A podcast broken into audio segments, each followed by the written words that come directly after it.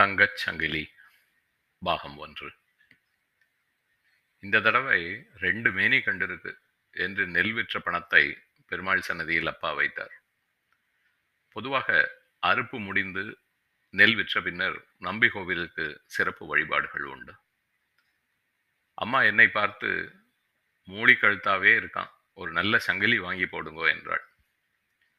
Chief சொன்னால் objection உண்டா? பேஷாக பண்ணிவிடலாம் என்றார் அப்பா. அம்மா எப்போதெல்லாம் ஒரு முக்கியமான முடிவை சொல்கிறாளோ அப்போது சீஃப் என்று அப்பா வேடிக்கையாக அம்மாவை அழைப்பது வழக்கம். நான் அப்போது திருநெல்வேலி காப்பீட்டு துறையில் வேலைக்கு சேர்ந்த புதிது. திருநெல்வேலி டவுன் சுப்பிரமணிய செட்டியார் மணிமாளிகை என்றால் மிகவும் பிரசித்தம். ஒரு ஐம்பது வருட கால அனுபவம். தொழில் சுத்தம் தங்கம் ஒரு மாற்று குறையாது. வாங்க சாமி என்ன செய்யணும்? சொல்லுங்க என்றார் செட்டியார். ஒரு எட்டு விடியில சங்கிலி. நம்ம பையனுக்கு என்றாள் அம்மா. கோபி செயின் என்று அப்போது ஒரே பிரசித்தமாக இருந்தது. ஆ நல்லா இருக்கும் ஒரு வாரத்தில் டெலிவரி பண்ணிடலாமே நானே மேற்பார்வை பார்த்து பிரமாதமாக பண்ணிடுவோம் என்றார் செட்டியார். சொன்ன வண்ணமே சங்கிலியும் வந்து சேர்ந்தது. ஒரு தந்த பெட்டி உள்ளே பட்டு போல சிகப்பு வண்ணத்தில் ஒரு துணி இருந்தது. அதில் சங்கிலி தகதக என்று மின்னியது. கோபி கட் வெளிச்சத்தை நாலா திசைகளிலும் சிந்தியது.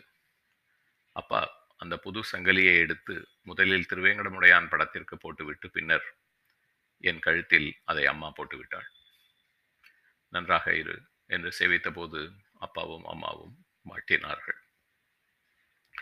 இன்னும் கொஞ்சம் நெல் மூடைகள் வேறு களத்தில் கிடக்கு போய் சரி பண்ணணும் ஊருக்கு போகலாம் என்று அப்பாவும் அம்மாவும் இரவு பஸ்ஸிலேயே கிளம்பி போனார்கள். நானும் பெரியம்மாவும் திருநெல்வேலியில் தான் இருந்தோம். பதினைஞ்சு நிமிஷம்தான் ஆஃபீஸ் தூரம். பொதுத்துறை நிறுவனம். பத்து மணிக்கு முன்னால் ஈ காக்காய் வராது. நான் ஒரு முப்பது நிமிடம் முன்னால் போவேன். கடனே என்று ஆஃபீஸை திறப்பார்கள். தண்டவாணி என்னுடன் வேலை பார்த்தான்.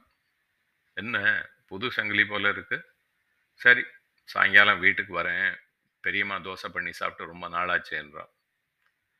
அவன் சைக்கிள் கேரியர் மேல் போராத காலம் வேற டபுள்ஸ் அடித்து வரும் என்று நான் கனவிலும் நினைக்கவில்லை.